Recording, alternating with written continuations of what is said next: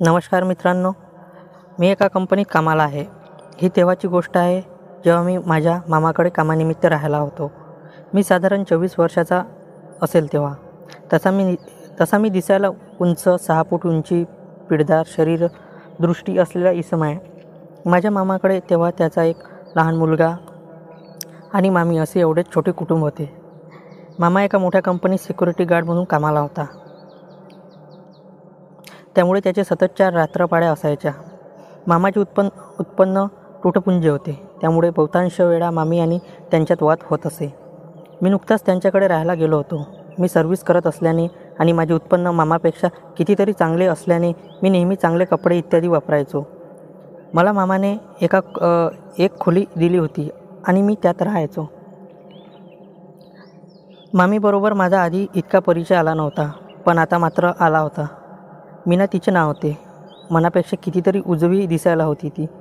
मी राहायला गेलो आणि अवघ्या काहीच दिवसात माझी व मामीची चांगली गट्टी जमली. मामाचे कामाचे तास विचित्र असल्याने घरी नेहमी उपलब्ध असलेल्या मी मामीसाठी वेळ घालवण्याचे व मन रम रमविण्याचे साधन होतो.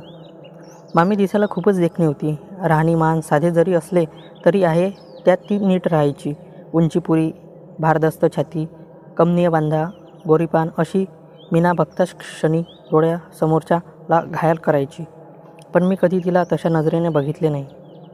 एकदा ती मला म्हणाली सुरेश तू आता तुझ्या मामामध्ये किती फरक आहे बघ ना. तू तुझे आयुष्य किती मस्त जगतोय फिरतोय नाहीतर तुझा मामा आहे काहीच करत नाही. मी म्हणालो अहो मामी त्याचे उत्पन्न कमी आहे ना. हो माहीत आहे. पण शेवटी माझे मन किती मारायचे मी? मला पाहिजे नको ते कोण बघणार ना. ती म्हणाली. तेही आहेच म्हणा. मामी तुम्हाला मी आज बाहेर घेऊन जातो. चला मी म्हणालो. ती पण लगेच तयार झाली. आम्ही बाहेर समुद्र किना किनारी फिरायला आलो. तिला मी त्या दिवशी आईस्क्रीम पाणीपुरी भेळ आणि बऱ्याच गोष्टी ज्या तिच्या खायच्या होत्या त्या दिल्या. ती खुश ती खूप खुश झाली. आम्ही घरी आलो तेव्हा ती म्हणाली सुरेश तुझ्या मामीला मामाला यातील काही कृपया सांगू नको. ठीक आहे. म्हणून मी माझ्या खोलीत जाऊन झोपलो.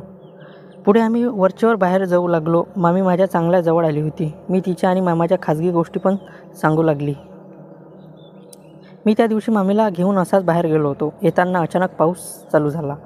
इतका पाऊस चालू झाला की आम्ही आडोसा बघून बघूपर्यंत आम्ही पूर्ण भिजून गेलो होतो. शेवटी एका इमारतीच्या बाहेर आम्हाला आडोसा मिळाला. आम्ही तिकडे उभे राहिलो. मी अंगावरचे पाणी झटकत सहज मामीकडे बघितलं. नख निशांत भिजलेली मामी अतिशय मादक दिसत होती. तिची गुलाबी साडी तिच्या अंगावर भिजून घट्ट बसली होती. त्यातून तिचा बांधा कमालीचा उठून दिसत होता. काही क्षण मी तिला निहाळत बसलो.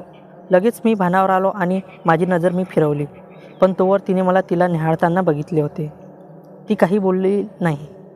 पाऊस थांबायचा नाव घेत नव्हता आणि आम्ही असे ओले घरी जाऊ शकत नव्हतो. कपडे सुकवणे आवश्यक होते.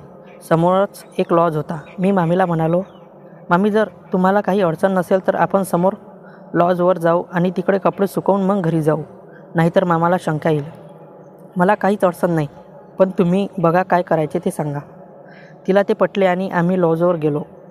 आत गेलो आणि मी माझे कपडे उतरवायला सुरुवात केली. मी शर्ट काढला आणि माझे डोकेवर छाती पुसू लागलो. माझी पिळदार शरीरयष्टी बघून मामी म्हणाली सुरेश तुझी शरीरयष्टी चांगली आहे की रे?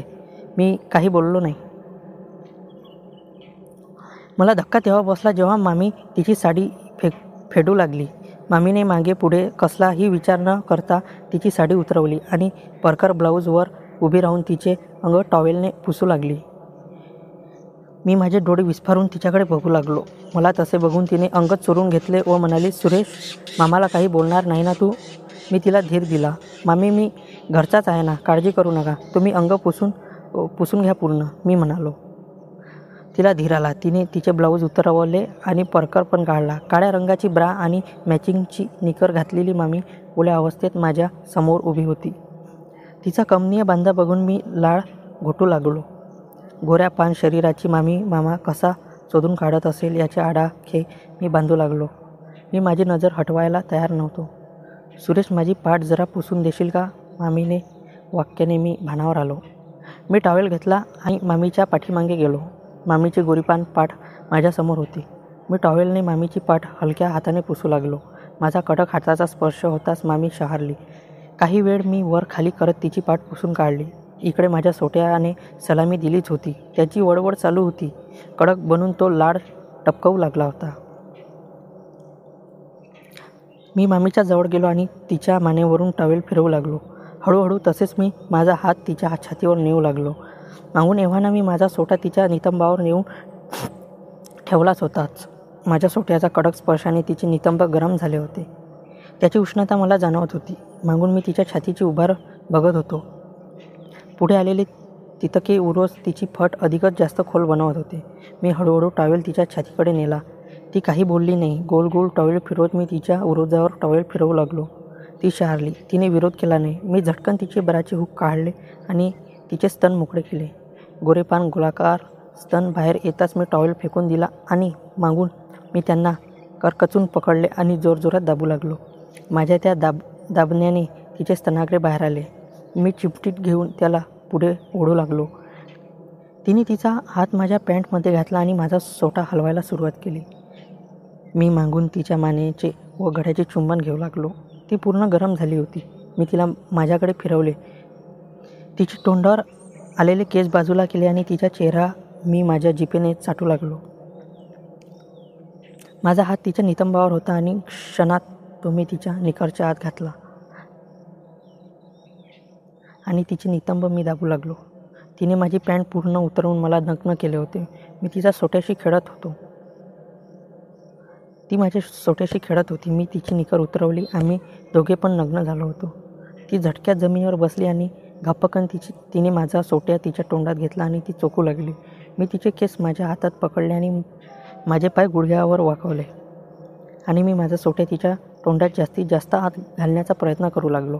माझा कडक सोटा बघून तिला काय करू नी काय नको असे झाले होते. थोडा वेळ चोकोबार केल्यावर मी तिला उठवले. तिला बेडवर पडले आणि तिच्या मांड्यामधून डोकावणाऱ्या योनीमध्ये मी माझा दोन बोट दोन बोटे घातली.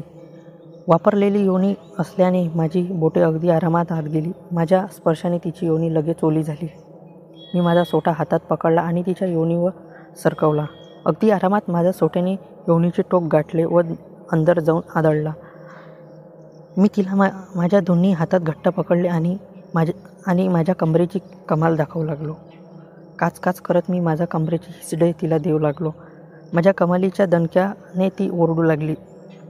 सुरेश किती जोरात थोडे हळू माझी योनी फाडून टाकशील का? असे म्हणत ती मला तिच्या अंगावर ओढून घेतच होती. तिच्या त्या वाक्याने मी अधिकच जास्त चेकाडत होतो. माझा वेग मी खूपच जास्त वाढवला होता. एका लयबद्ध पद्धतीने मी तिची ओणी ठोकून काढत होतो. लगातार वीस मिनिटे मी न थांबता तिची योनी ठोकून काढली. आणि शेवटी मी माझी विरे तिच्या योनीत फवारले. खूप दिवसांनी मी कोणाशी संभोग केला असल्याने माझे तुंबलेले सगळे विरे तिच्या योनीत मी सोडले. तिची योनी पूर्ण भरून तिच्या अंगावर विरळ सांडले होते.